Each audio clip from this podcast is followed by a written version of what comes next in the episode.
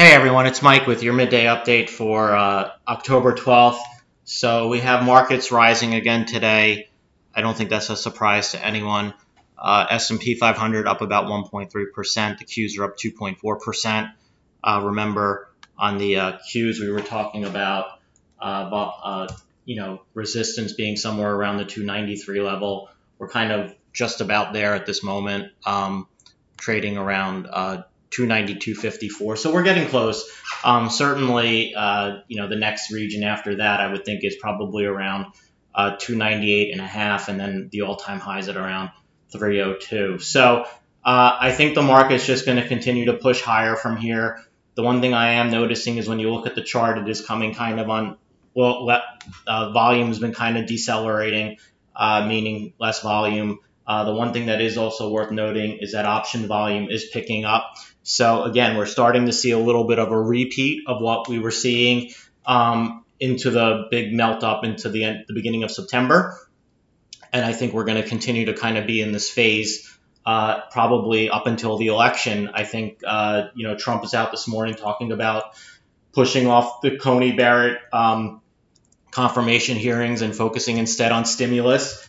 Uh, I think he's kind of just, you know, trying to uh, do everything he can to kind of keep himself uh, in the race according to the uh, uh, in, according to the polls. Um, you know, so uh, it just seems as if he's, you know, again grasping for straws, trying to keep the market um, moving in the right direction. So. Um, you know, I think I think as long as that's the case, we're going to continue to see a market that's going to continue to move up.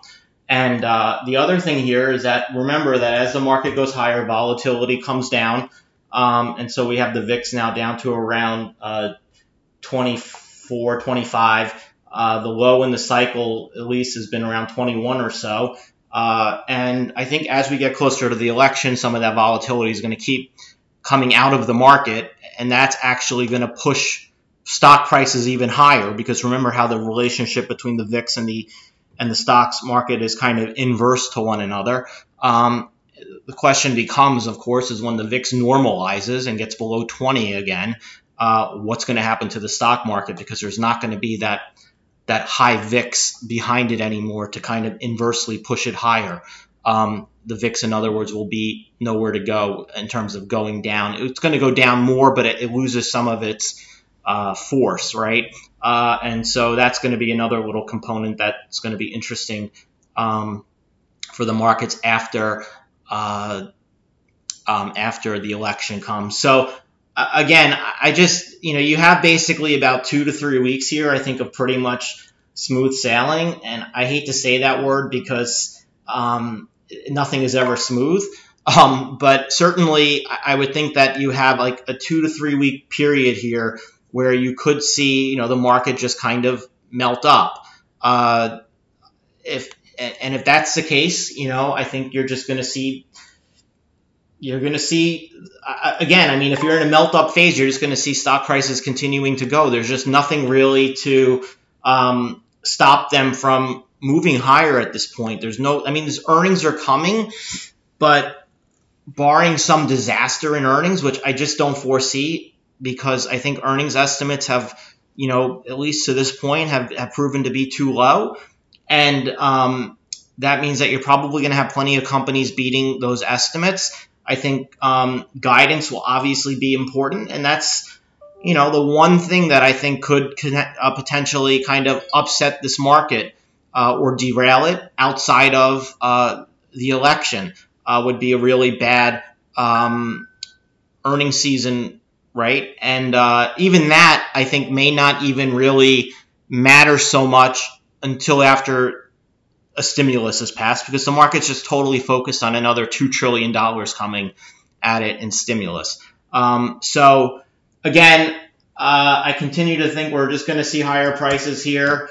Um, I think that you have uh, small caps which are performing fairly well today. They're kind of past that point of resistance around 160. They probably the IWM can probably go to around 166. Like I said, the Qs look like they're going back to 300 or so. Uh, the S&P 500 probably heading back to that 390 region.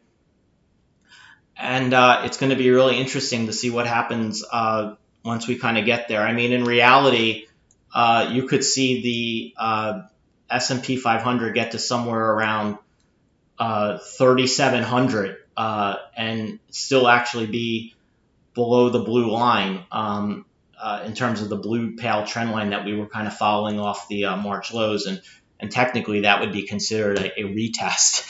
Um, so uh, we'll see what happens. And but right now, I think we're kind of in. Um, I hate to say it, but we're kind of in a melt up mode. Uh, so anyway, uh, have a great rest of your day, and I'll be back tomorrow. Bye.